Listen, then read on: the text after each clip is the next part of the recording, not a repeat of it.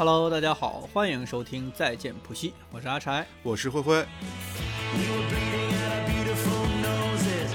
大家可以在各大播客平台和微信公众号关注订阅再见普西。如果有任何想要一起讨论的内容，也请大家记得评论转发，也可以加入到我们的微信群里来。只要微信搜索“再见普西”的全拼，添加小助理就可以加入到我们的听友群。感谢大家的支持。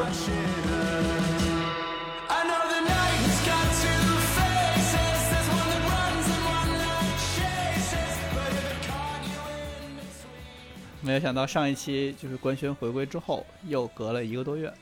无效回归。马上就是春节了，在这里我们也给大家拜个早年。嗯，希望在听我们播客的人都能获得一个愉快的春节体验。嗯，好的，那我们本期节目到这里就要结束了，感谢大家的收听。嗯，对我们这期呢，就是呃，也不算一个突发奇想，就是。我们其实一个月之前就已经在计划这个选题了，但是因为我们最近呢天各两地啊，我们就是京沪分居 别瞎说。就是阿柴不是做了沪上阿柴了一个月嘛，就是最近回北京呢都在进行一些亲密关系的维护，无暇进行一些播客的录制。啊，但是马上就要春节了，我们为了跟春晚啊就是齐头并进，所以想。就是争抢一下这个贺岁档的档期，然后我们这期呢也是想趁着年底的这个时间呢，去跟大家聊一聊，就是我们一个爆火的选题线吧，就是我们的那个职场线，就是因为我发现，就有很多人拿完年终奖之后，就会想一件事情，就是想辞职。因为就是很多公司，就像很多的互联网公司吧，它基本会在四月份的时候才会发年终奖嘛，就是为了防止大家就是过早的提出这个离职的申请。但是也有部分公司啊，就是过分的自信，就会在农历的春节之前，嗯，秉承着让大家过个好年的这个心态，就是把年终奖发给大家。嗯，但是嗯，由于大家最近其实这个不想上班的这个欲望越来越强烈，所以说我周围有很多人就是，呃。就等着拿完年终奖之后，就是过完春节回来就辞掉这个恼人的工作。那我正好也是基于这个想法嘛，就是想，因为我最近聚会真的是被周围的朋友刺激的非常多，就是经常比如说有一个四到六个人或者六到八个人的聚会。第二天，比如说大家昨天晚上就是前一天晚上喝到十一点，然后就说要不要早点回去，第二天还要上班，然后桌上就大概有一半以上的人就会举手说明天不上班啊，就是他们都没有工作，就让人就是让一些就是现在还在搬砖的人就非常的不爽，所以说今天也是，嗯，趁着这个选题想拉两位就是我周围的现在没有班上的人啊出来鞭尸一下。我们好好聊一聊，没有班上到底有多快乐？对，但是他们的快乐呢，是建立在我们这几个打工人的基那个痛苦的基础上的，啊，不过也是希望，嗯，借由他们的视角吧，去跟大家分享一下这些裸辞的人现在过得都还好吗？我看他们过得都挺好的，我感觉他们就是面色越来越有光彩了。嗯，但是吧，有的心酸只有自己才知道。今天着重 就是聊一聊心酸的部分，这些快乐呀，我一点都不想听。如果今天的嘉宾在裸辞这个选题里表现出了异常的兴奋和快乐啊，就一刀剪梅，我们就送上一些新年的诅咒与祝福。好的，那我们欢迎第一位嘉宾。嗯，我们今天请到，先介绍一下吧。我们今天请到的第一位嘉宾是，呃。之前已经多次出现在《再见补习》的节目中提到的一位黄女士，但是她本人其实是从来没有登上过我们这个电台的，这也是她的第一次啊《再见补习》的处女秀，让我们欢迎黄女士。Hello，大家好，好荣幸啊，终于登上了《再见普西》，期待已久哈。先跟大家陈述一下吧，自己为什么有这个资格进入到这个裸辞这个选题里？你现在已经裸辞多久了？我得数数。你哎，你这样吧，你不如数数这今年你上班上了多久？你说的是二零二三二三年对吧？对，嗯，就是就是有效上班时间啊，六到七个月，应该严格来讲还是有七个月的，嗯，有七个月吗？在那个法法定的合同规定里，可能不到七个月吧？啊，法定的合同的话六个月嘛，嗯，然后但是有效工作时长七个月嘛，嗯，因为其中有一个月是在全职兼职的状态。这里就不得不说了，就是黄家源，我为什么说出他的全名？对他今年虽然呃实际上班只上了七个月，然后但是就是为什么就是法律规定的只有六个月呢？就是因为他可以在不签合同的时候已经提前为公司打工了。那这件事情呢，也发生在昨天晚上我跟他的聚会里。他现在呢找了一些私活，在对方还没有跟他签合约的情况下，他已经进行了一些业务的交付。啊，就是他本质上呢还是一个非常卷的人。先跟大家陈述一个背景啊，就大家不要以为他是一个追求呃爱与和平、自由、不上班的裸辞者。那他代表的视角呢，就是一个呃公司的卷王，意外的失去了工作，如何在这个。破旧不堪的社会里，呃，扎出一条那个求生的血路。缝缝补补，对对。那刚才说了嘛，就是大概今年只工作了七个月的时间。那呃，想想了解一下，那今年为什么有一半的时间都没有在工作？就是职场命运太过于坎坷了，就从来没有觉得工作这么难，上班这么难，职场这么难。嗯，我们把这块延展说一下，我们想听一些伤心的往事。按时间倒序来说吧，就是因为我们我们其实，呃，因为这个选题是聊裸辞嘛，因为那个家园最近的这份工作确实是，呃，一个毅然决然的裸辞，应该是从今年的九月份开始的吧？哎，对，反正就是干了一个季抛的工作，对，可以就干了三个月，我就我就辞了。对，可以聊聊这段为什么就是当时选择裸辞？嗯，没有，有一个比较客观的原因就是 base 地嘛，因为其实当时那份工作，因为那个公司的总部在云南。然后呢，其实聊的是说一半一半，就是说有一半的时间还是能在北京的。然后但但所以这也是 That's why 就是我抬起脚就走了，就因为我连北京房子都没退，嗯。然后但结果其实去了之后，你就明显的感觉到你的领导其实并不愿意让你啊 回来，这是一些客观原因。但当然就是那工作本身的主观原因有没有肯定是有的嘛？你说一个一个分手怎么可能只是客观的？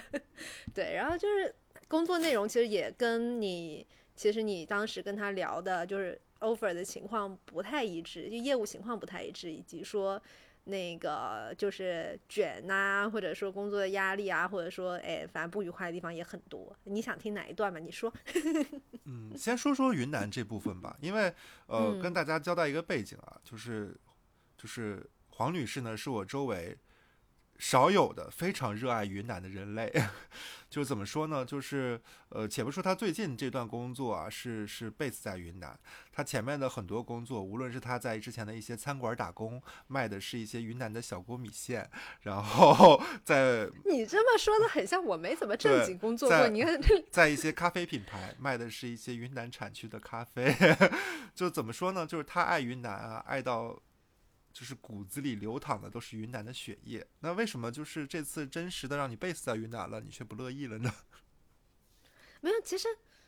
我觉得，我首先觉得云南确实是个很好的地方，确实地大物博，就是它那边出产的东西非常妙，我觉得这个没有问题。但是我不，这不代表你想去那里生活啊，就是说你可以，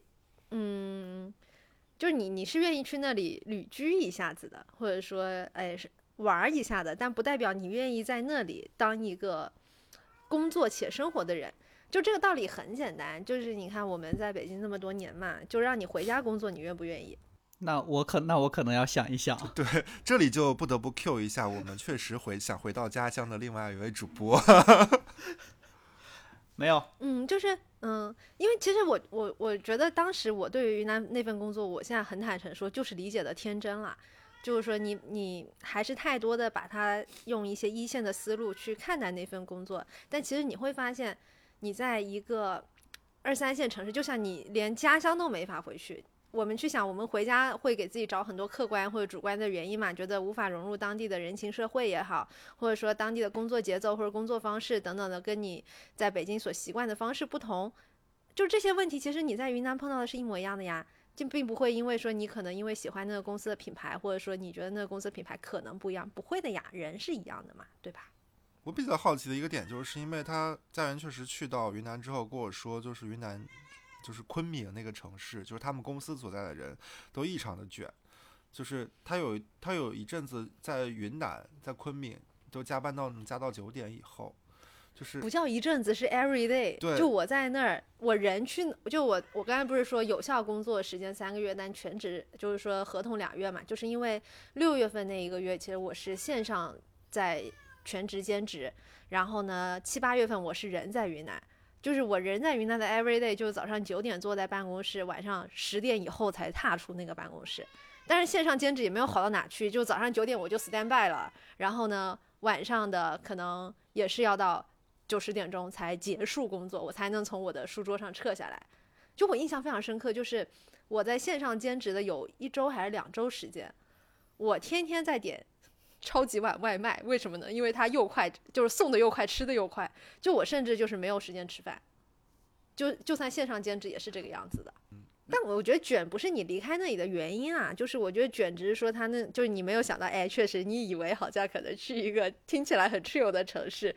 是不是能够找到人生的工作的心？可能工作方式的心可能并没有啊，朋友们，就是工作本质就是一样的。那想就是那其实迫使你选择裸辞的原因，其实更多的是你不想说，就是你能接受卷这件事情，但是你不想说我我来到昆明之后还要这么卷。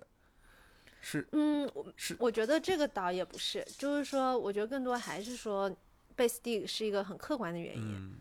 我觉得这是一个很客观原因。就我，你看我北京房子都没退，对吧？那你让我一个月一个月待云南，而且你只要表现出，哎，我回北京，而且你其实你回北京也不是没有事情，就你回北京其实也有客户可以谈或者怎么样的，你的领导明显不开心，对吧？那这这怎么是一个长期的事情呢？这扭扭捏捏的搞不了的嘛。嗯，正好聊到贝斯蒂，我觉得阿柴最近的一些工作 经历，应该对贝斯蒂这个也很有感触，就是因为他自己最近也在换贝斯蒂嘛。然后想想听听阿柴怎么觉得，就是换贝斯蒂这个事儿到底确是不是会真的影响到你你对这个公司的一个长久服务的一个心态？我觉得其实是这样，就是事情的话，从事情本身来说，就是。我和我和黄医师是一样的，我们俩都都是有一样的事情的发生，但问题就很大的区别在于预期不一样。就是我我我这边现在的预期是。我从知道自己可能要换贝斯蒂开始，尽管公司跟我说的天花乱坠，说的可能是一个月回来一次，或者是三个月回来一次，或者是半年一轮，或者怎样，他他他说了非常多的的办法，哪怕现在我依然在上海的酒店里按照出差来执行换贝斯蒂这件事情，但我心里是知道的，我我知道他不会想让我回去的。就是他可能他他他他不太能接受我一周一周的，甚至每每周回去一次，或者是每个月回一次，他都接受不了。这这这个公司铁打的是要让我一直留在上海的，所以在有这个心理预期的前提下，我我给自己的呃，就基于很多客观原因吧，不管是我到底入职了多久，以及说我的下一份工作到底要去哪儿，还是说这一份工作我看到它的上升路径和以后的职业发展是不是其实还挺满意的。等等这些客观原因放在一块儿，我给自己下了一个一个一个关于这件事情的解决办法，就是我可能最多就会在上海待一年。如果在上海一年到期的时候依然没有想让我回去的意思的话，那我可能就需要找一找其他的工作了。所以我觉得我我我们两个人的本质区别在于预期不一样。我把这件事情预期放得非常非常的低，甚至我一开始就假设这个公司不会让我回去。但是其实家园是可以接受，就是一个月北京，一个月昆明的，只要能够严格履行这件事情。对，就是我我是能能够接受一半一半这这种啊。嗯，那其实相当于就是被公司诓骗了嘛，就是我觉得这个可能就是。呃，确实，我觉得这个预期更多的是这个公司给给到他的，不是他自己建立的。相当于说，就相当于是一个承诺，不是说说呃是他觉得这个事情可以一半一半，而是说公司已经答应他这样做。但是当实际的执行的阶段的话，可能比如说一个月才让他回来几天，然后这几天还一直要需要他呃一个高强度的工作，并且他需要马上返返回昆明。我觉得是这个这个这个落差导致了他觉得可能对这个公司有一些就是不信任在。我主要是因为我的这个公司已经欺骗我太多次了，所以，所以我心里就会有一道防线。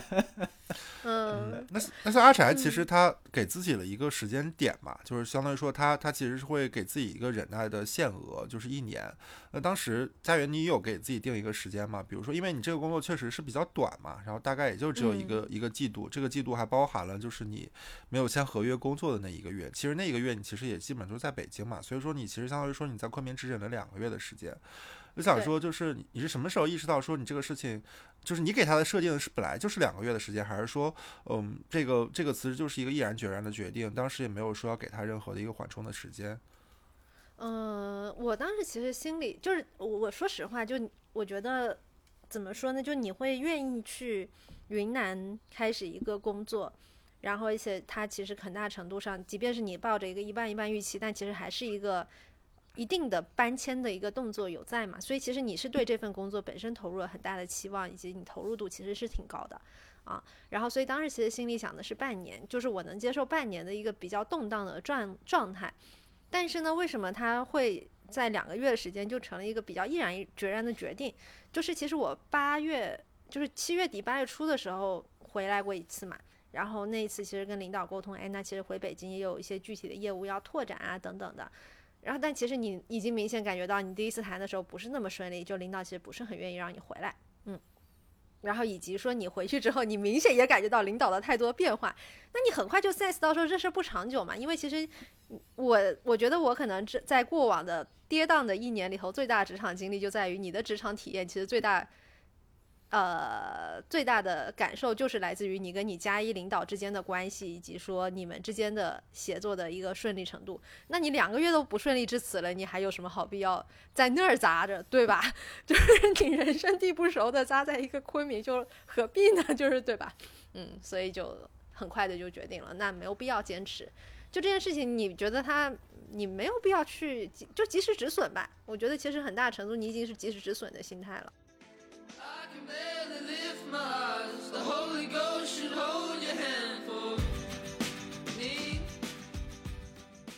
那其实，在最开始的时候，我们就聊到嘛，家园其实今年的工作是比较动荡的。其实动荡也不单纯是在他云南的这段工作经历，他在。二三年的上半年，其实也是经过一次的，就是职场的意外，就是也是失去了工作。然后那段其实相当于说是被公司优化了嘛。然后我拿钱了，对对。然后其实就是一年经过两次这种就是相当于说无业的一个状态。我其实很想了解一下，就是呃自己选择裸辞之后这么一个生活的状态，跟就拿了赔偿之后的一个生活状态，对你来说是有什么差异的吗？就是心态上。我觉得其实你一年内连续遭遇两次工作的重大打击，就是因为不管他这件事情是被动结束还是主动结束，就跟你结束一段关系是一样的嘛。就是一一个关系的结束，一定是让你怎么说呢？就是你你一定是会受到一定的创伤的，不管是主动的还是被动的。我觉得我现在很爱拿关系跟工作去类比。对，那但所以你一年内连续遭遇两次重大打击，就是你你会对工作这件事情会有更就一次一次会去思考工作这件事情对你意义是什么嘛，以及说你到底要怎么去处理你跟工作这件事情之间的关系。然后，嗯，我觉得我我其实我当时跟我的那个第二第二段云南的工作提完离职的当天，哇，我是我当时就给张辉发消息，我说我睡了我这两个月以来最好的一觉。就一夜无梦，就是在云南的最后一觉，不是最后一觉，但是是我提离职的当天，嗯，然后我睡了最好一觉，就是我之前每一天晚上在云南，在昆明都是几乎做噩梦，各种或者说夜长多梦的那种过过去的那种睡眠质量不好，就我甚至是当时十五天还是二十天内瘦了十斤，非常离谱，就是那个那个工作把你累到就是精神加生理的累，就是到这种程度，嗯，然后当时我提完离职那一刻，我心里觉得。嗯，他给的这点钱不足以买我的自由，就这是我非常深刻的在心里冒出来的一个想法。对，然后，然后我觉得就是两次重大打击，其实你会，嗯，更多的去想到底工作对你的意义是什么吧？我觉得会会会会是一个这样的思考。嗯嗯。当我们提到裸辞的时候，我觉得很多时候大家都跟自由联系在一起嘛。无论是现在，其实你在某书、某音上，其实会刷到非常多的裸辞者，就是他们都一直在说，就是离职之后会让自己更自由。但说回一个现实的原因啊，就是我觉得鼓励裸辞这个事情，大家现在已经听到了非常非常多的这些言论了。说回现实的点来说，就是在你今年上半年，就是呃呃，就是裁员拿到赔偿之后离职，相当于说你是有一个稳定的，就相当于说是一一个一次性的但稳定的生活来源的嘛。那对于大部分的裸辞来说，其实裸辞意味着公司不会给你更多的薪水和补偿了，所以说你即使是在花积蓄在生活嘛，那。随着自由，因为我觉得自由这个点肯定是像一个抛物线，就是你在离职之后，然后肯定会在离职后的某个月达到顶峰，但在那之后肯定是一个下滑的过程。我我很想知道一下，就是你现在其实已经裸辞了得有呃四五个月了嘛？你是在什么时候呃感受到，就是这这份自由开始付出一些就是关于紧迫的代价？那、我从东南亚大玩一趟回来，我就紧迫了呀，因为你花了很多钱。就这边不是有个背景嘛，就是哦，我刚刚其实没有很很直接，没有很好的回答我张辉刚刚的问题哈。就是我觉得，嗯，四五月份被裁的那一次，你虽然拿了钱，但其实你心里有点慌，因为其实你是被动的离职，所以其实你你你生理你心理上带一份别人对你的否定在，所以你会反而很。就起码我当时的状态就是比较急于的找下一份工作，当然也找的那一次找的异常之顺，就是非常快，几乎无缝衔接就接上了啊，所以你决定的也很快。但是呢，我觉得其实我就像我刚刚会说，我对云南的工作缺乏深思熟虑，或者说没有很好的去评估这件事情，我觉得跟当时也比较焦灼，肯定是有关系的啊。然后那。你主动的去放弃的时候，其实你反而心里多了一点自信，你有一种把命运拿回到自己手上。就比如说，你会发出这点钱不足以买我的自由这种感慨，对吧？嗯，然后那我差不多八月底啊，就就对，八月最后一天是我的 last day 嘛。然后离职了之后，我就开始大玩，我就玩了一个半月，在东南亚各种国家，嗯，那那当然花了一笔不少的钱，嗯，那其实回来就陷入了那种，哎，我要开始。找工作的那种状态了嘛？因为其实你已经在花积蓄了，你你每个月的房租人肯定发花出去，每个月给自己交的社保就是一笔钱，一睁眼啊，一笔钱悬在头上。对，其实现在一个很现实的原因就是，尤其是嗯，口罩过后这几年嘛，大家都会说就业市场的环境越来越差了。所以说现在其实大家很多人都保持着一个，就是说为什么一开始我们。聊聊这个选题契契机的时候，是说就是大家会希望拿了年终奖之后，呃，辞职，就是因为大家其实这个想辞职的心大家都有，并且现在人越来越多，但是因为就是就业环境比较差，所以大家其实是迈出这一步的勇气，其实能做到的人会比较少。所以说在这个年头还能选择裸辞的人，就是我我很想了解一下，就是就是你有没有？担心过说未来有一天你其实是找不到工作，我觉得很难讲，就是因为我觉得在那个节点上，他已经把你逼到几乎没有选择了，就你除了把这个东西给放弃掉，你就你一刻都不想跟他耗了，就这种感觉。就裸辞其实不是一个顺势而为，而是一个不得不做的决定，是吗？对你已经难受到那个点了。啊，就是一方面你在这个工作本身你看不到你符合你预期的希望，就刚才说的 base D，然后另外一个呢，像我刚才提到什么十五天瘦了十几斤这种煎熬的压力，就是它业务压力本身非常之大，就所以我刚才说也不是没有主观原因嘛，就是那种业务简直就是 impossible，mission impossible，嗯，那那所以已经到了一个你你觉得就是要扔掉它的那种情况了，对。然后呢，然后还有一个点就是，那我也比较特殊嘛。其实当时人在云南，其实你也不太有什么功夫去找北京的工作，其实你也没有什么备选的时间跟余地。那那对于我来讲，我当时能做就是 just dropped it，嗯，就扔掉它。那那就是这样。那所以你当时心里有没有想过，哎，会不会很难找？肯定想过啊，但能怎么着呢？慢慢找呗。就是还能少你一口饭吗？还是怎么的？以及说，我觉得这也是预期，就是。因为身边其实也有很多朋友在纠结于要不要放弃工作啊，或什么的。我觉得有时候大家其实，嗯，很难去做放弃，往往也是因为其实手上得到的挺多的。然后呢，可能担心的是放弃之后能不能同样再拿到手上这么多，或者比手上更多。我觉得这可能反而是牵制的原因，倒不是说找不到工作。你说，那你要实在就是想干活，总是有活干的。我是这样觉得啊，嗯。我我不知道，因为我跟阿柴应该各自都只有一段裸辞的经历，但我们发生的时间点不太一样。像我的话，我是大学第一份工作，大学毕业之后第一份工作，然后当时那个阶段选择了裸辞。我我我的原因好像也差不多，就是因为我当时是毕业之后去了杭州嘛，然后但是我我因为我跟教练是同学，然后我们其实我我整个的就是朋友啊，社交圈其实都稳定在北京。北京这个环境里，所以当时去到杭州之后，就让你觉得就是就是你首先觉得天然不适应的是气候，气候跟交通，我会天天就觉得这气候交通在折磨着我的生活和我的工作。但其实最最终就是我觉得受到折磨的其实是工作本身。就我当时在做一些关于云计算的一些工作嘛，然后今天对着一些程序员我说一些我听不懂的语言，我当时就觉得就是痛苦万分，就觉得为什么我年纪轻轻要来。这个地方来受苦，就这个苦，它不是一种就是单纯上肉体上的折磨，而是那种就是你觉得你远离家乡，背井离乡，然后呃，你你看不到未来在这边生活能能有什么什么发展跟未来，就有点像你你说就是我在这待两个月，你明确的知道就是这个东西不会长久，所以才选择离开嘛。那阿柴其实他。他正好是，如果我们之前播客聊过非常次多次那个长春那段，其实也想听听他怎么觉得，就是他那次选择裸辞是是一个什么样的心态？我觉得我我唯一的那一次裸辞，其实跟家言是完全一模一样的情况，就是但是区别在于我在这个过程当中没有受到任何欺骗，完全是我自己一厢情愿，然后自己 suppose 一个特别美好的工作环境，就是背景是这样，我当时是从。在北京，然后直接回了长春嘛，就从一家外企，后来去了一家大国企，然后这是后面的工作内容，就是和我自己之前的工作经历也好，还是和我自己比较熟悉的那种做事情的方式和逻辑也好，都是完全大相径庭，就是完就就。再加上长春这个城市本身其实有很大的，就对我来说是一个，我本来回去的时候是希望寻找一个更自由的自己，发现后来就是自己就被困在这个小房子里，完全出不去了。嗯，对的呀，就是呀。对，就是我好像每天除了那个小房子，我不，我也我没有精力和外外面的人接触，我甚至有了精力和外面的，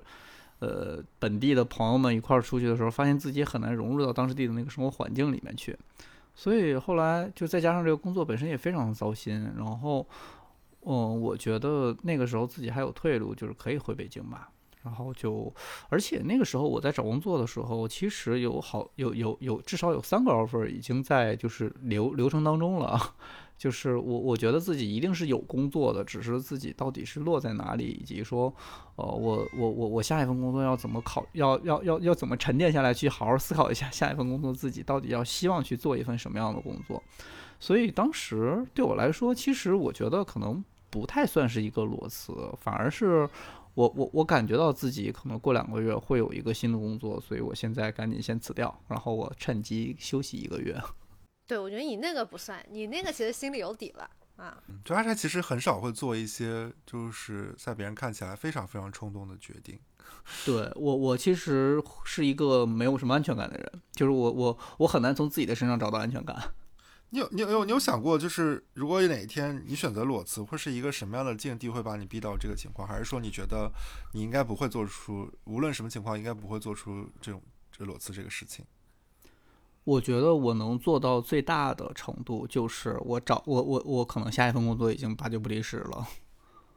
对，就是你，对你无论如何也不会选择裸辞这个这个离职的方式。对。我我可能是这样，除非我我觉得我觉得分两个情况嘛。第一个就是我真的我觉得下一份工作已经八九不离十了，但当中可能需要排除掉一些，就是我认为这件事情已经很稳当了，但实际上发生了一些问题，导致我没有成功的就是接上它。那我觉得这个可能不算是裸辞，这这只是我自自己的判断出现了一些问题，导致的一些被动的偏差。还有一种情况，其实就是我我已经完全不想再工作了。就是我可能已经想好了自己下一份具体要做什么，但是我不想再去，就是再打工了。这是所有人的梦想。就是我可能想好了，我以后要去做一个就是木工，然后我现在就辞职，然后我有了就是一些技能，我休息两个月之后就开始就是就是做家具。木工也是班儿，算算算什么？这算自由职业还是算什么蓝领？我不知道，我觉得做一个木工真的挺快乐的，就 对，那或者就是种地，对，就是这个对，就是土豆不会半夜十二点叫你起来说它像第二天想长出黄瓜来。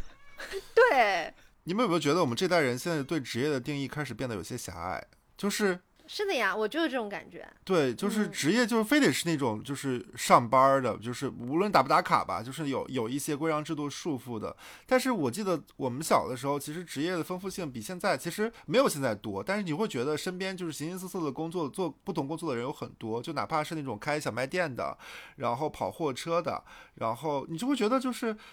那会儿的那个职业的多样性比现在要多得多得多。我们现在周围的人，要么就是完全不上班，要么就是每天就是那种，比如说朝十晚七或者是九九六这这种这种工作模式。你你身边好不容易有一个那种，比如说像我的同学，有的人就在在搞一些乐队呀、这种你就觉得就是真的就是非常非常非常新鲜鲜鲜鲜有的职业了。但其实我觉得对于我们来说，我们的事业里有非常多，就比如像刚才提到的木工啊，一些农民来说，这些职业它其实都是职业的一部分。但是其实，在我们的所有的就业环境里面的话，都不会考虑到他们算算到我们我们我们待选的职业范围里面里面去。我觉得这这个其实某种程度啊，就是资本主义的骗局。就是我觉得所谓的资本主义，或者说嗯所谓的职业化，其实不就是把你分工吗？以及说每一个人一个萝卜一个坑，然后让你就专心做你那手上那点工作，然后啥也不想，然后只提高人效、拼效率等等的，它其实是是在磨灭一个个体的丰富性的呀。嗯，然后好像，然后让个体在厂里上班，然后安心的做着每一份固定的事情，嗯，然后就满满足足，也不会去想其他的，这不就是，这不就是所谓的早期的那些什么科层制，那福特汽车什么做做汽车那些早早期被批判的那些资本主义职业化方式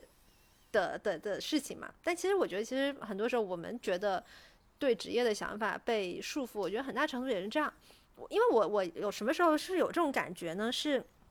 我前阵子自己没事干，反正写个稿子，然后呢就去采访我爸，就想写写他们以前的故事嘛。因为我知道我爸他年轻的时候放过羊，是因为文科的时呃就文革时期就没有学上，然后嗯就反正给家里放羊，然后我就去挖这个故事，问说，哎那那当时候你放羊到底放了多少年？然后你们家怎么放的羊啊等等的。他就跟我说啊，因为就像我爷爷嘛，我爷爷一辈子都是大学食堂里的一个厨师，就只是一个厨子，就这么简单的一个工作。然后但是呢，五个小孩儿，那怎么养活他们呢？就想办法在后山放羊，学校的后山放羊嘛，就两只羊。然后羊放了是干嘛呢？是给它产奶，然后卖羊奶，就是他们的收入来源其实不是羊肉，是羊奶啊。然后。那个，他们就举全家之力在协力这份事情，就是我奶奶中午的时候，中下午的时候把羊赶上山，然后我爸下午呃，反正读读书、看看书，然后接力，然后去把羊放去放一放。我奶奶回家做饭，我爸就边放羊边看看小说这样子。然后第二天早上呢，我爸两个弟弟起大早去挨家挨户送羊奶。但你知道吗？就是这么一件简单的事情，他们干了七八年。然后我爸跟我算了一笔账。他就说，这七八年其实，嗯，每一户一个月能赚个四块钱，而多的时候他们呃有个二十户，那其实一个月就有八十块钱的收入。那你想，一年这边就是一千多块钱，放了七八年，那在八零一九八零年就是一个万元户。然后，所以他们一方面几个小孩上了大学以后，每个人都体体面面，有了手表，有了二八的凤凰自行单车，甚至我爸很年轻的时候就有了单反，成为了一个文艺青年。就是我当时就觉得说，哎呀，上一辈人其实你说他就是一个厨子，但是就是那个缝隙里头抠出来的钱，人家也把生活经营的好好的。然后我们这辈人怎么就这么局限呢？好像除了上班就 没有别的选择了吗？其实也不是嘛，对不对？嗯，我感觉黄家园离职是有一些那个基因的存在的，我感觉这事儿遗传。就他爸感觉就是小的时候就是属于这种向往自由的文艺青年。啊，我爸是啊，我爸他二十二三十岁，不到三十岁的时候，就从福州骑自行车去西安，骑自行车骑了一个月。对，我觉得你爸小时候放羊嘛，你现在也在做一些这种七零八碎的工作。哎，就跟放羊差不多。我我现在就觉得我在放羊。对，我觉得顺这个话题正好聊一聊，因为我们刚才其实话题挺在，就是说他。呃，你辞职，然后东南亚玩完回来之后，再开始就业这个阶段嘛。但其实到现在的话，已经过去几个月了。然后想想让黄女士跟大家同步一下她现在的一个就业反馈，以及她现在的谋生手段。我现在谋生手段非常多元，反正就是啥活多接，来者不拒。嗯，举几举一些例子呢？就是 给人给人写文案呐，啊，然后甚至搞公众号排版这种事，我也我也接，嗯，有钱就赚。对，我就是他最近就是这个接单的丰富性，已经就是有点震惊到我了。他之前帮别人拍照拍那个菜单，我觉哦，对对对，拍照也是一个对，对。然后后面他想找一些那种旅游网站的一些兼职的那种编辑，然后就是按按按按篇付费的那一种。寄件。对对，然后甚至就刚才提到公众号这个事情，他最近就是在疯狂的帮一个公众号做排版的工作，并且这个排版其实他的收收益还不菲，就就觉得就是。当上帝给他关上一扇窗的时候，他打开了无数个小洞。对，小洞真的是小洞。对，但这些小洞呢？挖了很多小洞。这这些小洞呢，确实是支撑起了他现在生活的一片天。嗯，就是我觉得钱呢是没有上班多，就是我觉得其实打零工哈，就怎么讲呢？就打零工，你肯定得想好，就打零工。起码短期内，它肯定不如上班有性价比，因为其实你算笔账，上班人家给你交社保，人家还给你交公积金，千万不要小看公积金这笔钱。对，然后你算完，你会发现其实你要确实你要花很多的时间或努力，你可能才能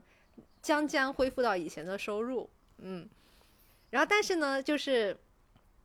可能打零工的好处就是你可以选择嘛，就你领导叫你做一个活，你不能不做。但是这个甲方我要伺候不开心了，我下次就不想伺候他。就你你还是有一点选择的，以及说你的时间会更灵活，对。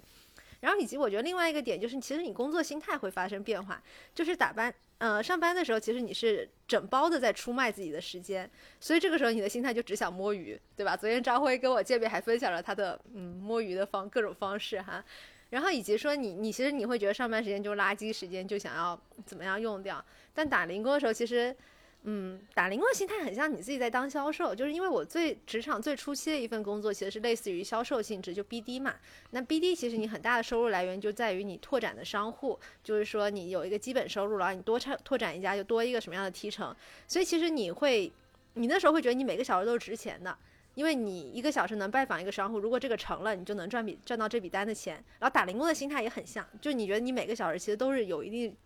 都都是值钱的，有一定的价值在，所以你其实会比较好的去充分利用你每一天的时间。然后那那其实把活儿干完的时间，你就可以自己去支配了，你可以去健身，你可以去看书等等的。嗯，对我觉得这个心态其实会发，对你对工作，你跟工作关系其实会发生一些转变。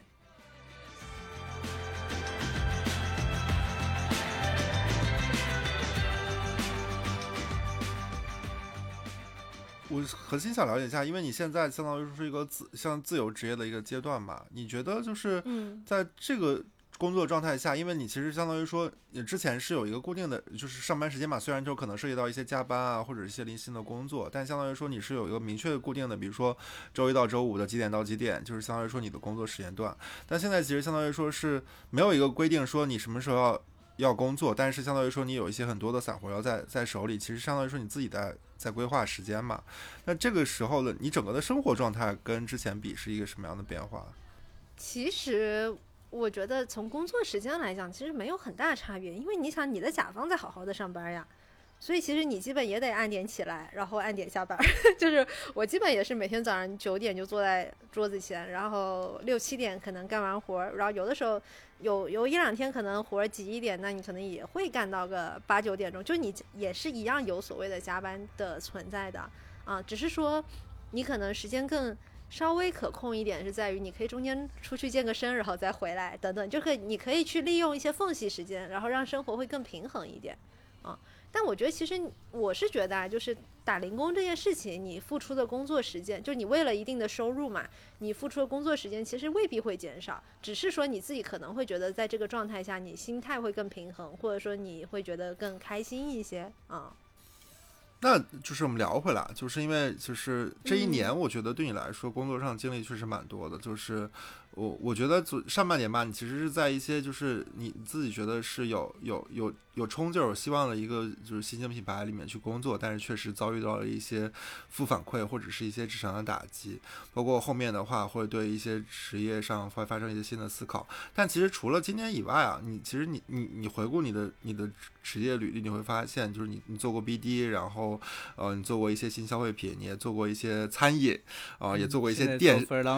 对，做过一些电。商，也做过，现在是自由职业者。我觉得其实你尝试的工作形态也非常非常多了。然后我我们其实我每次聊到后面都会上上一些价值嘛。我核心想了解一下，就是你你尝试了这么多不同的行业也好，然后工作的性质也好，你你现在觉得工作对你来说到底意味着是是一个什么什么东西？嗯，我觉得就像你一开始说的，就我我确实得承认我自己是个很卷的人，就是我没有不爱工作。我觉得首先是这个点，只是说可能上班这件事情给我了很多负反馈，就就是因为上班你有的时候就在一个组织里头，或者说你有时候不得就你没得选，你的老板有时候未必有的选，对吧？嗯，但是但我对工作本身其实不不反感，所以其实我是觉得我自己其实是这样认为的哈，就是我自己会认为说单纯的享乐是不一定能带来生活的意义感的，所以这是为什么我觉得我还是愿意去做事情的。就是虽然说，其实刚刚你也提到我打的零工之杂，就是有些活儿可能如果放在我们职业生涯的这个视角去看，可能它没有什么意义，因为它其实就是一个非常之基础跟执行性的活儿。但是你换一个角度想哈，你上班的时候，你老板会不会让你去寄个快递？你会不会因为寄了快递就觉得你职业生涯受阻？其实不会嘛，对不对？都是赚钱。然后，但是我还是试图会在这些活儿里头去找到一些主线吧，就是说有一些是其实你更愿意去长期投入的事情，或者说你愿意去精进的事情啊。那这些事情对我来说可能会是我在做事情这件事情里头的一个意义感啊。那那所以是这些意义感让我会愿意一直去为它工作下去。但是有可能有一天我又选择去上班了，就比如说我又我确实又遇到了一个我聊得很满意的老板，或者说这件事情他在我看来有一定的长期价值，或者说这个事情我觉得他有长期投入的，呃的的意愿吧。那我觉得也可以去上班，不是说上班就不可以，只是说我短期内其实也没有碰到一个我很满意的班儿嘛。那我觉得那我就拉回我自身，让自己过得快乐一些也更重要。对，然后我觉得还有一个点就是。我不知道你们有没有看过那个文章，就是今年九月份的时候，有一个文章在微信转的非常疯，就是那个什么虎嗅发的，当一位清北硕士放弃北京中产去往非洲，然后我是觉得，其实当时我看的时候，里头有一段话我是非常认同的，就是我觉得他写的甚至是非常的好，他就会说那个，他那段话也放在他文章最后，他就说。我把一段我特别喜欢的话跟大家分享，然后大家可能也都听过这段话，就是来自罗伯特海因莱因的《时间足够你爱》。嗯，他说一个男人应该能够换尿布、策划战争、杀猪、开船、设计房子、写十四行诗、结算账户、砌墙。脱臼，呃，接脱臼的骨头，安慰濒死的人，服从命令，发布命令，携手合作，独立行动，解数学方程，分析新象新问题，铲屎，电脑编程，做出可口的饭，善打架，勇敢的死去。只有昆虫才专业化。哦，我当时看到只有昆虫才专业化那个，我就一个大释然。就是你知道，就这句话我们在职场里头听的太多了。我甚至像我，我现在回看，我就觉得它就是 PUA。就你领导会跟你说，啊，你要一专多能，你要有一个锤的技能，你才能全板去发展。我不否认，这在主场初期作为一个小朋友的时候，你是需要这些的。但是呢，但是我觉得它其实一定程度就把你给 trap 在那里了。也会让你产生一个好像我除了这份工作或这一类的岗位，我就没办法去做别的事情了。但我觉得就是，就我们以前那个就是教育女性不要被爱情 PUA 的时候，很很经常会说，你要记得你你在作为一个妻子、一个女儿、一个母亲之前，你是你自己，你是你自己的人。那我觉得在职场里也是一样的呀。你在成为一个产品经理，在成为一个运营，在成为一个市场、成为一个销售之前，你是你自己。那你自己想要做一个怎样丰富的人嘛？对吧？然后我觉得，其实如果说能跟自己在通过一段时间达成这件事情上和解的话，那我觉得这件事情对我很可贵。然后以及说，可能这个这种 balance 就是这种平衡。它也能帮助我在下一个阶段去更好面对工作或者上班这个事情。嗯，就是张辉也知道，我也不是没有找过大厂的班儿，只是人家不要我嘛，那有什么办法，对吧？但但是我当时其实也没有抗拒去找大厂的班儿，因为我觉得我心态已经到了一个比较平衡的状态，我又能去接受，就算说卷，早上可能九十点钟上班，晚上十一二点下班要骂娘等等的，但是我觉得我现在状态已经调整到一个我我觉得。是一个 OK ready，我我接受，他就是班儿这样一个事情上面去，那最后只是没去成而已嘛，并不是说我就不想上班，对吧？嗯，因为时长有限，我们还有最后一个问题，就是，呃，想知道如果你现在作为那个裸辞的过来人嘛，如果就是你有一句话可以跟给到就是现在想要裸辞的人一个建议，然后你会跟他们说什么？我觉得就为自己负责就好了，就是为自己每一个决定负责就好了，就是不，然后以及说不要，嗯，不要就是，嗯，怎么讲呢？就是太过内耗，或者及时止损吧。对我觉得，或者说一个是及时止损，一个是对自己负责啊、就一方面不要让自己太过于难受，然后另外一个就是。想好做完这个决定之后，最差你能不能接受？能接受那那就没有就 OK 嘛。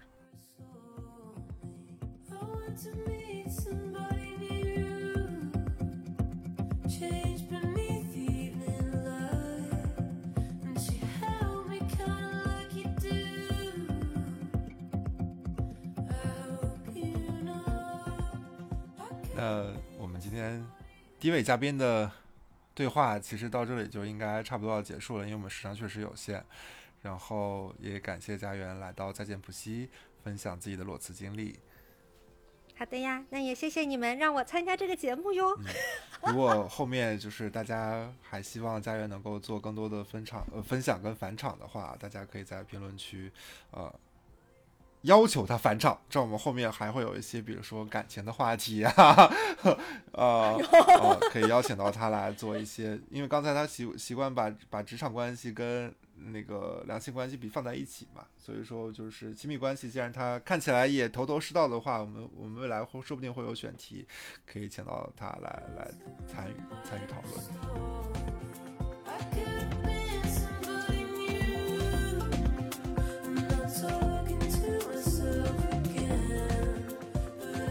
的，那我们欢迎我们第二位的美丽女嘉宾，大家好，不知道有多少位观众能听到我的声音，但是大家好。六百六十位哦哦，现在六百六十位了。啊，对呀、那当然了，我们也是头部主播呢。哦，好像直播间啊，这是在直播间吗？对不，要六六零，只要九九八。呃，第二位是人设是发疯的裸辞者，对，第一位呢就略显就是忧愁和一些理性，第二位呢就是主打的就是一个发疯。我们一起这期这这一位主要由我来主 Q，和我和我的人设也比较配。没问题。先自我介绍一下吧，嘉宾。对对对，我们先请嘉宾自我介绍一下。我觉得我这次参加就不应不太适合用用我的真名，因为播出去之后，万一被听到了。那你你是安安卓拉？Angela 可以吧？怎么还是东北味儿的呢？安卓拉是什么呀？那不然呢？对对对，我跟安卓拉也是很有很有一些很奇妙的缘分。是的我跟，张辉认识很多年了，然后他跟他跟辉辉是大学同学，也认识了好多好多年，比我时间要久很多那，。你们是实名是来做主播的？怎么我们也不在上面卖片儿？现 现在现现在五百订阅以上都要实名制了，主播。哦，不实名制打的因为钱不因给们。为我看了今天的采访提纲，我觉得我不太适合实名制，因为我说出来的的内容就有可能成为那个对方公司告我的证据。没事儿，你的上一位嘉宾已经接连被三位公司警告过了，嗯，好的，没关系。你的这几家公司，我大概也都略有耳闻，他们嗯也都是名声在外，没有什么好名声，你也不用怕他。嗯，好的，所以安周拉要实名了吗？不用不用，我先腻一会儿。我虽然疯，但是胆儿小。对对对，我继续说回来，我跟我我跟这位安哲兰女士的就是奇妙缘分在于，就是我们俩偶然发现，就是是非常非常同同乡的同乡，就是我们俩家老家的话，可能也就差个几百米那么近。是的，去年过年的时候还聚会了一下，然后在北京都没怎么聚过，然后回老家聚了一下。更离谱的是，他带上了他的妈妈。要不然我的妈妈就要独自在家。那是他们人生第三次吃饭，就我就见了我家长。三次见到他，然后就是他和他的妈妈一起。我都是姐认识姐，妹，干嘛呢？别那么见外。我哎，我认识安 l a 女士十年了，我都没有见过她的妈妈。大家也听出来了，我们聊了这么久，没有一句是在主题上的，是因为我们根本不在乎工作。是因为我现在确实是对离工作有些有些远。嗯，我们就是请安照女士交代一下你的背景吧，咱们说一说今年一共哦上了几个班儿，加起来一块儿几个月。呃，不，今年零三二三年吧，二三年一共上了，呃，哦，满打满算上了三个班儿，然后工作时长应该是，等会儿我算一下，八个月。哇，击败了击败了我们的第一个嘉宾呢！对，呃，那那很荣幸，但是但是数量上是不是有一定的那个优势啊？也对，击败了。数量上你更胜一筹。咱们说一说这三份工作分别都是做什么吧，咱们把它们凑在一块儿说，才能显示出来这些工作的就是独特性。嗯，是，就是我一直是我一直是做 PR 的嘛，然后第一份工作是在一家智库做 PR，但实际上就是更像是呃做传播方向的工作。啊、那那个做的比较久，那个从疫情开始做到去年二三年，然后换了一家房地产公司做媒体，呃房地产商场商场。哦，对不起，因为哦工作离得太远了，对，太久远了，太久远了。然后在一家商场就是做媒体，做了两三个月，然后中间做了个小手术，休息了一段时间。嗯，在找工作的时候非常不理智的去了一家美术馆，还是做传播。其实就是这个岗位一直还是很垂直的，只是行就是这业跳个行来跳去业呀，有一些天差地别。啊，那可不是吗。就是 Angela 女士呢，对工作的稳定性毫不在乎，但是对于行业的垂直度呢，就是要求一直都在这个职业的行当里不出去。就是对这个岗位的要求，就是在这个岗位的行岗位里，但是这个行业嘛，可以天差地别。但是我感觉哈，就是我能我能挖掘出来一点一点点小小的共同点，如果非要硬挖的话，他们都是文化类、文科类的行业。哇，好荒谬啊！这个问题就是这个共性只有他能挖掘出来。关键 HR 他们都挖掘不出来，他们就不理解我。这题要是写到行测的选选择题里面啊，就是排除一个错误答案，就第一时间就把它排除了。对我也是，就是在最近的这个找求职的经历中才发现，哦，原来大家对这个行业垂直度要求这么高啊！我以前都不知道。实话实说，大家对于行业垂直度的要求没有那么高，但是也别太离谱。就是就是三条边儿都没有在一个三角形上，然后最后跟他说结论是一个等边三角形。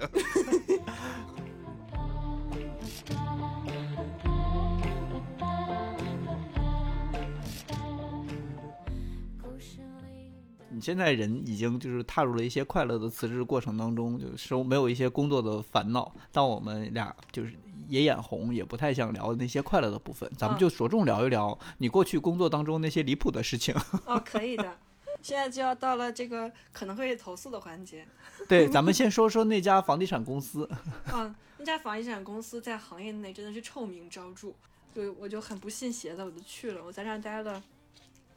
待了两个两个月的时间，一天都没有休息过。周末也在加班吗？就是因为商场的工作性质是它不分周末，它就是一个月你有多少个休息日，按照那个来排班，就所有的部门都是那样。但是呢，你休息的那个日子呢，如果不是周末，是在周中，你的其他同事都是在上班的，所以你休息的那一天相当于在家上班，只是不用按时穿着穿着西服去到工作地点，但是那一天也不会离开电脑。你们平时上班还要穿成那个样子？哦，我穿的就是跟中介差不多，但是，就他会要，就是他会要求你穿几个颜色的西服，对皮鞋的颜色也有要求，还要要求你必须穿丝袜，不能露出腿毛。还有还有就是什么发色呀，什么的，嗯，各种都会有。就我我略略的看了一下，然后就一直踩着那个线的边缘。比如说，嗯，他要求不能穿浅色的鞋子，我就会偷偷试着穿一下，直到被人发现说我，然后我再把那个浅色的鞋子放到工位底下。后来呢，我就就是擦着边儿买了一双看起来像是黑色的皮鞋，但实际上是黑色的运动鞋。哦，这样去使用场景能更多一些对些。，能更舒服一点儿。你毕竟长时间穿皮鞋也很难受。哎哦，这这不会就是传说中的职场擦边吧？哦，就尽可能的擦边，哎，还有那个裙子的长度，一寸一寸往上短，停，stop 等一 stop，下，是他要求你不能太短，而你非要往上短是吗？就试试我以前的裙子还有多少能穿。好好可怕呀！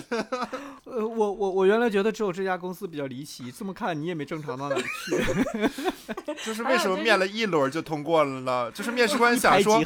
对，这么离谱的人太适合我们公司了，再多面两轮都是多余。然后还有那个西服的颜色，最开始呢，我就是刚来的时候我还比较谨慎，然后我就问说那西服的颜色是什么呢？然后他们就说可能就是黑色、蓝色写的，但是白色也有人穿。我想说那有有人穿，那就是可以穿。直到被点名，就是在我工作的那两个月时间，就是整个管理的风格越来越越来越清朝。他想说，普通的管理方式好像也束缚不住你。也不是，他就就最开始，其实招招我的那个人进去的时候，他跟我说的特别好，他就是说啊，我们这个商场啊，跟他们其其他的那些商场是不一样的，我们这个管理没有那么那个呃像传说中的那样，然后也也不会对那个着装有那么严格的要求，然后我们在做事上也不需要像他们一样那么死板。然后就这个，但是我去的这两个月期间，就体会到了一个质的变化，就是嗯，越来越像他们其他的商场一样。比如呢，有哪些表现呢？比如，哦，对，最最最明显的应该就是那个审批流程这一块儿吧，嗯，就是像像商场它审批会分级，有一些就是呃比较初级的是广场级，你就只需要审批到你在这一个商场的总经理的级别，然后再往上呢还有一个城市级，就是到北京。北京的这个级别，然后再往上就是区大区级，就是一个什么整个北北方区的一个级别，然后还有更大的级别，然后呢，就是最后就发展到了差不多是五百一千块都要审批到区级才能批下来。不仅是这样呢，还会出现就是这这个广场每天内部同事都在吵架，都是是因为什么事儿吵架呢？就是因为流程的问题在吵架，就是每一个时间点它都卡得很离谱，然后最后呢，就会让业务人员和财务人员吵起来。然后就是互相，因为因为一些这个流程上的问题吧，然后两个的两方互相指责，哎，你这个流程走的不对，就是没没有多少钱的东西，然后再因为你的流程，然后你的流程，然后这块不给批，那块不给批，然后人家那个叫啥乙方把那工作都干了，然后最后财务钱不给不给，卡在那儿。就是据我所知，我那个这自从这家公司接管了那个商场一年来，就没有一笔钱是正常付出去的。就连那个顺丰的月结都是拖欠的，这个你是怎么打听到的呢？也不知道为什么啊。我这个人在各个公司都是一个八卦集散地。就是他这你这家公司，我有一些就是业务交流，我有一些工作的合作的机会，嗯，然后我我深刻的感觉到这家公司非常的恶心，就是我不是说这个这一个地方恶心，我是说他背后那个集团非常的恶心。嗯，非常的荒谬。就是你如果是付给他钱的时候，流程会简化很多。但是但凡他要，比如说你给他付多了，然后他返给你返钱的时候，可能半年一年都返不出来，大概就是这样。对他们给我的感觉就是非常不尊重契约精神，就且不说我是付给他钱的那个，理论上来说他是我的乙方嘛，但是他是那种强乙方，就我我之前做一活儿活动在那边，然后。呃，但是这个活动呢，我提前两个月的时候，这活动取消了，所以那时候我又没跟他签合同，我只是在问他档期嘛。然后我就跟他说，我说那这个合同我们就先别签了，因为这活动取消了。然后他就非常的，他们就毫无契约精神的把另外一个就是我们公司跟他正在签的一个一个一个新的项目给强行停掉了，就说你们如果不这个活动不不落在我这儿，你们这个这个活动也别往下推了。他们不是，他们业绩压力太大了，就是他们业绩压力是那种，呃，怎么怎么扛呢？就是你一年的给你一个指标，就正常来说应该是一年一一一一年一来记这个指标吧，然后他会在这个年度指标没有达成之年之前扣所有人的工资，直到你这个。个广场的年度的指标到了之后，才开始给你正常发工资。就是说，如果你报了这个 KPI，你这一年没达到，其实所有人的工资这一年都是不完整的。他是从哪哪个时间开始扣呢？他不可能说这一年一一直不发，直到你什么时候？对，就你这个理解非常正确。是说，比如说二零二四年，然后我的业绩指标是一个亿，然后从一月份开始，什么时候你达到了一个亿，什么时候我才给你正常发是的工资？是的，我操！而且这个指标甚至有可能在年终的时候调整。就像像我当时是三月末进去的，然后在三月到五月我这工作期间，呃，这个是整体的指标往上提了，然后在这个就当不当正不正的时间，要求你把预算砍下去，就是一年的预算砍下去，就所有的事情都在变，这两个月的时间内就发生了特别多的事儿，哦，那我理解当时为什么我那个活儿不干了，对他来说的影响那么大。非常大。他们就是我那正好是一个年底的活儿，他就指着我那笔钱完成指标你。像我在市场部，我们市场部正常来说是花钱的部门，就市场部都要有盈利的业绩，就特别荒谬。而且这个盈利的业绩呢，这个市场部的副总他就会分担到每一个人身上。你想，我一个做媒体 PR 的，我能挣什么钱？就是每个人他都要分到一两百万吧，差不多这个数字，甚至是哇，这太离谱了。所以你离开的原因，就是因为一是加班，二是这个公司就是公司的这个很离谱。就是之前我就吐槽过那个开会的问题，开会也非常可怕。我大概一周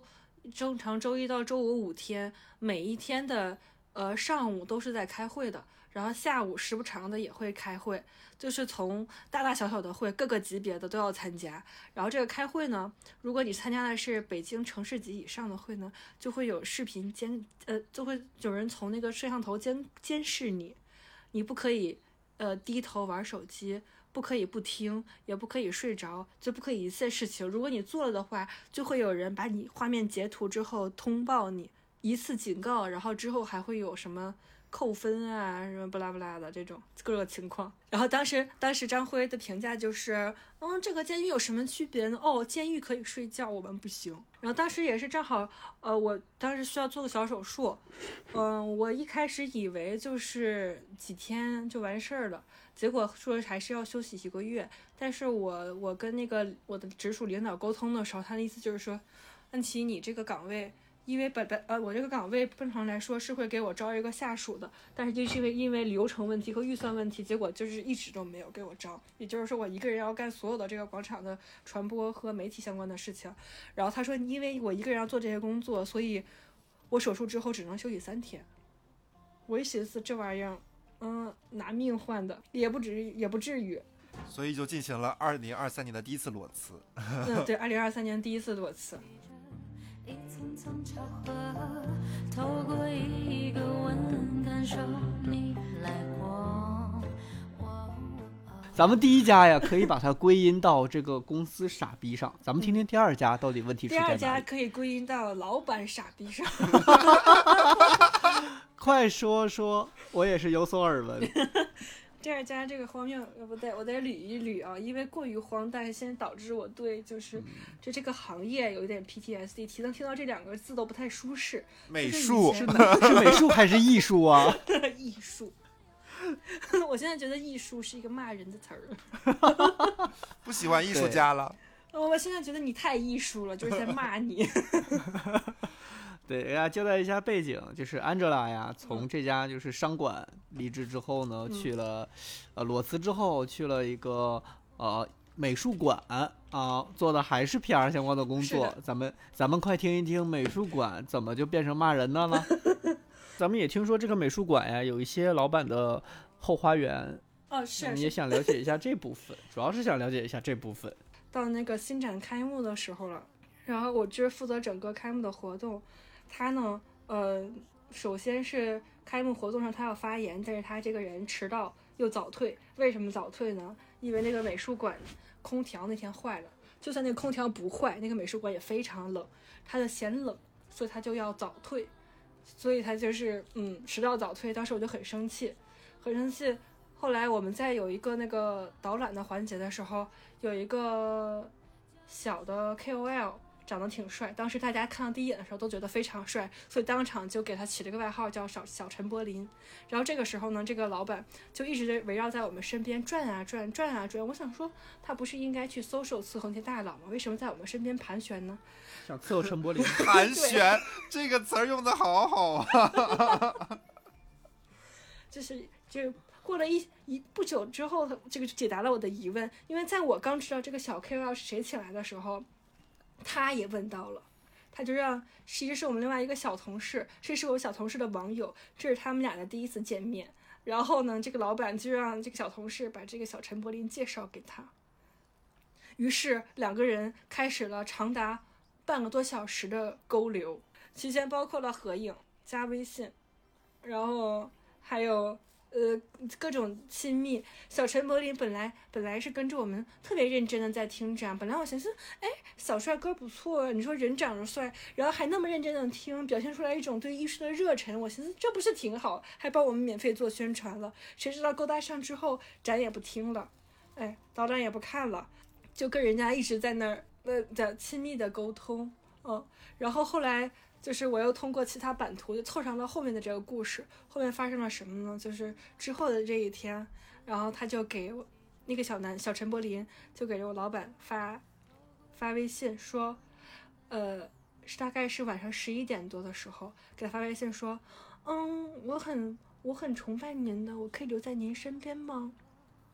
我们为什么会知道这个信息呢？因为老板在收到这个截图之后，他就想把他留在身边，屏了，哎，他就想把他留在身边，但是他又不好意思直说，所以他就把这个对话截了图发给了 HR。哎，你说人找的准不准？就找 HR，跟他说，嗯，我该怎么回复呢？巧，该巧不巧，HR 当时正在和几个同事一起吃火锅，HR 就把这个截图分享给了所有人，分享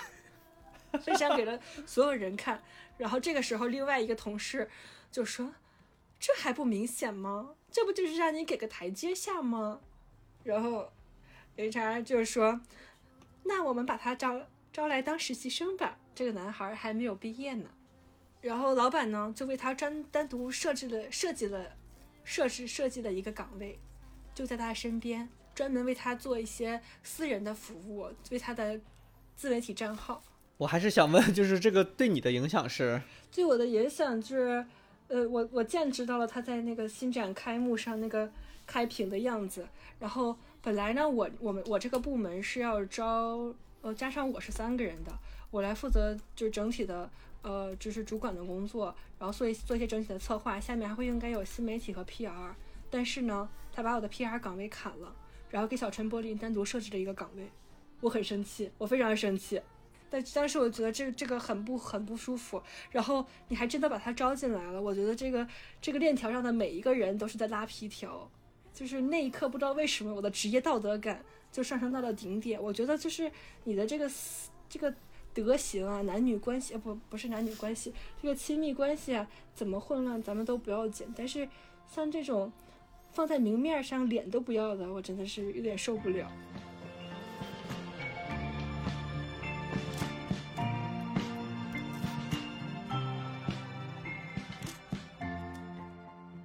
咱们回归一些主题，我们就是核心想问一下，就是你有没有后悔今就是去年的这两段裸辞？你是说后悔辞还是后后悔悔去辞？后悔辞 可见呀、你能这么问，可见就是不后没后悔，悔辞，后悔去了。对辞对辞肯定是不后悔辞，但是在去这件事上，确实给了我一些人生的教诲。那你辞职之后是怎么谋生的呢？辞职之后就是靠积蓄谋生。哦，所以其实也没有解决工作的困境，你还是会继续找工作了，只是现在还在求职中。那从创业呀，一直到自由职业啊，还有就是这种上班的、坐班啊，然后不管是就各个赛道，你觉得这些就是这么丰富的工作经历之后，你觉得自己更适合做什么呢？我觉得我更适合就是躺着，啊，适合不工作，适合裸辞。对，适合说裸不太合适，适合辞。讲了这么多花花事，然后连裸辞的裸都不好意思说了。就是这个道德感的忽上忽下。所以，所以你其实是坦白讲啊，就是你现在的就是工作经历，单从工作经历上来说，其实不是特别好找工作。然后你会担心自己以后的就业吗？嗯，还是会有点焦虑的，因为呢，现在我就是这次裸辞之后，年前的时候尝试性的投了一些工作，也尝试性的去面试了，然后就会发现现在就业环境确实是非常的严峻啊。嗯，像我这哦种 年纪到了一定的份儿上，然后行业又不是一直垂直，然后现在找工作呢，他们对整个这个就职者的要求就会加，大概是 JD 的匹配度，我感觉要到百分之九十五以上，嗯，所以就是还是会有一点点考虑，但是，对，但是我我有一点好处，就是在这个求职的市场上，就就是是我美丽。我便宜。就是你如果真的能认识到认识到我的性价比的话，我的性价比应该是蛮高的。哎，我好想送给就是 Angela 女士，刚才我们另外一位嘉宾说的一句至理名言，就是一个美国的科幻小说叫什么海因莱因说过，只有昆虫才搞专业化，所以不必担心自己不垂直这件事情，你的问题绝对不是不垂直。我的问题是不专业。建议下一期我们能约一些 HR 的朋友来聊一聊，就是简历的诊断问题，来看看这个病根儿啊到底在哪儿。对，那那我也很适合参与，就是听一听 HR，这是这真实的声音。对，下一期我们搞一期非你莫属，线上非你莫属。呃，就是大家就是告诉一下为什么我不行，嗯，为什么都不要我？或许你知道原因呢。那那可以给可以给就是像这种已经就是到这种 level 的人一些建议，那其他的在我之上都能够得到一些帮助呢。我觉得 就是 有也也是一个重点扶贫项目。我一些小众 case，等会儿等等，刚才家园的发言那么有文化吗？对，我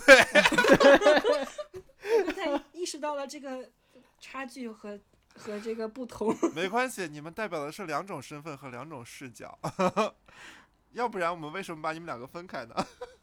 对，呃，家园是我能感觉到，他虽然就是对工作的有要求会比较高，所以导致他现在还在辞职，但他自己其实对于对于工作还是比较向往的，他自己本身也很卷，他自己有很高的工作追求，但显然安哲拉不是，但 Angela 这是也也有工作的需求呀。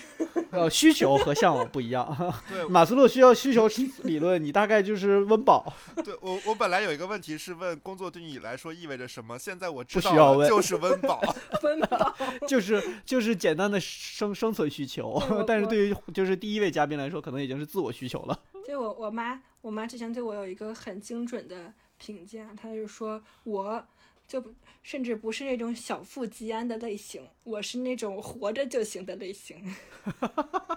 我我我觉得啊，就是我我本来后面会有一些关于职业生涯上高度的一些问题，但是在聊完前面这部分的时候，我会发现就是后面我这问题也想上高度，但是我现在的这个基础吧，它上不去，就是我还处于一个在夯实基础的阶段对。，刚才在黄女士的阶段呢，我们最后问了一个问题，就是你作为过来人，给即将有有裸辞心态的这人给一个建议。后来想说，最好还是不要听取一下你的建议，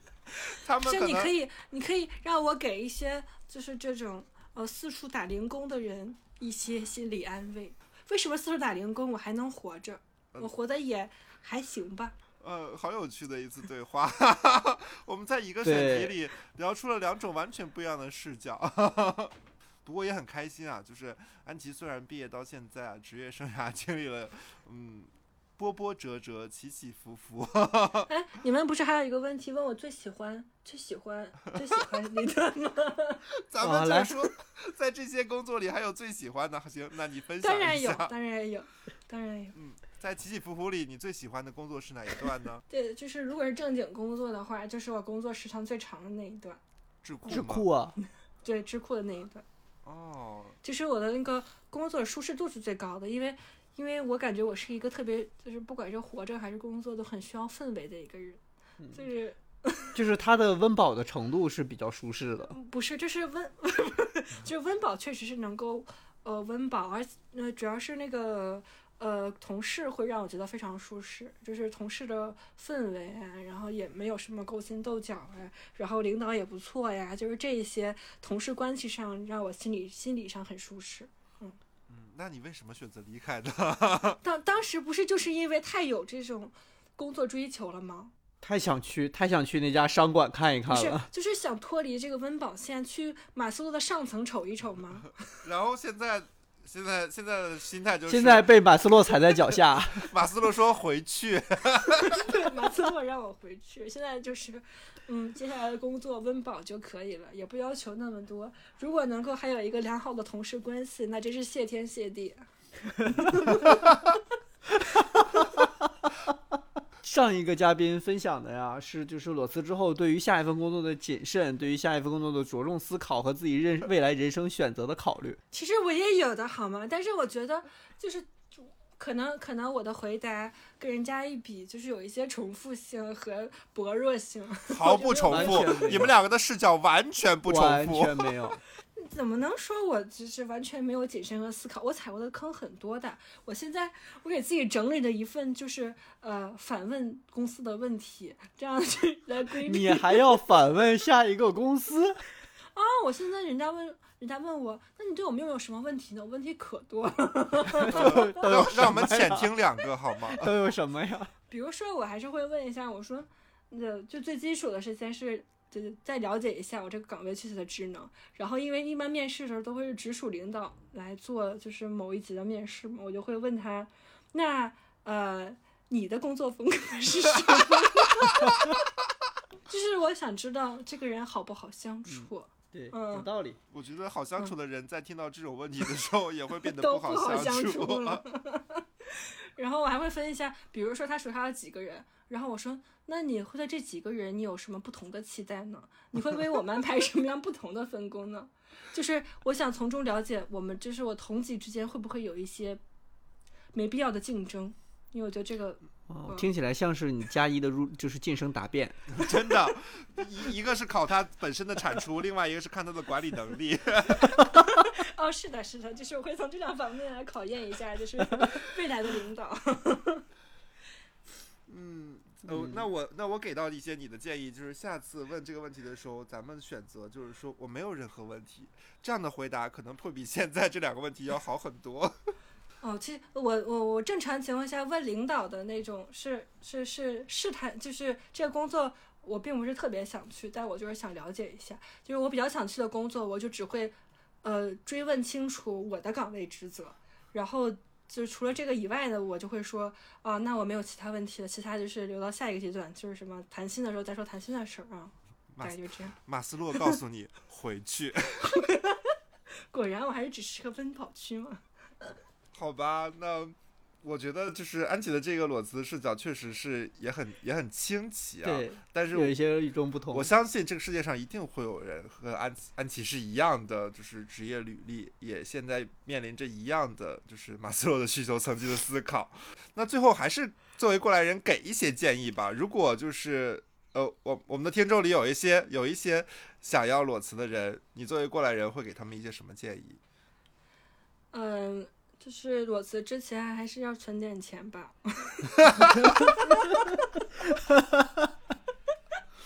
嗯，简单但实用。晚风吹来多少美梦，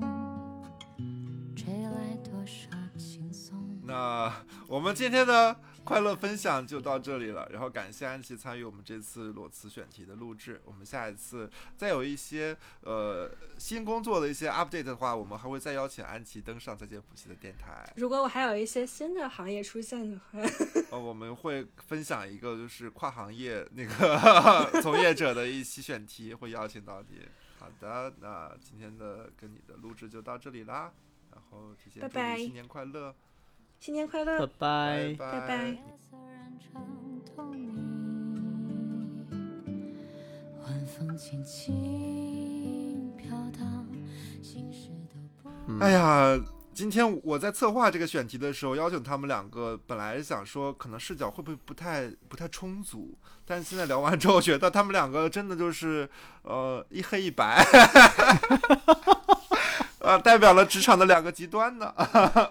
我刚开始想的时候说，想说我们要不要有一个视角是经过深思熟虑之后才离职的，才才裸辞的。但是聊完之后，我觉得可能恰恰家园就是第一个这个视角。对，然后第二个安琪其实相反啊，除了他个人的简历，就是跟大家可能就是呃一个一个就是可能不太匹配之外，但其实他的裸辞经历是大部分人都有的裸辞经历。就是我相信大多数人的裸辞都是在冲动之后的，不管是公司傻逼还是老板傻逼，冲动之后的决定。对，就是他其实更像一个现在现在职场人的，就是要要有心里最希望的那种离职的方式，就是，在冲动的那个驱使下，然后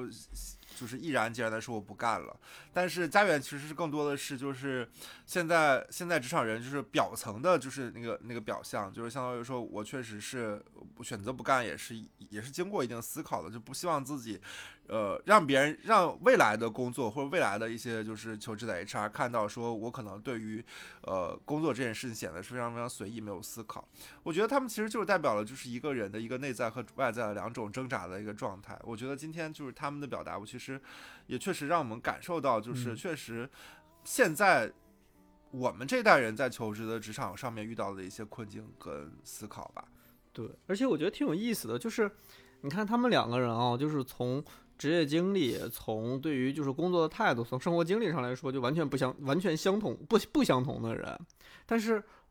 其实他们离开上一份工作的时候，或者是不管是离开上一份工作，还是说入职一个新的工作的时候，就是我觉得那个核那个核心的那个原因都非常的一致，就是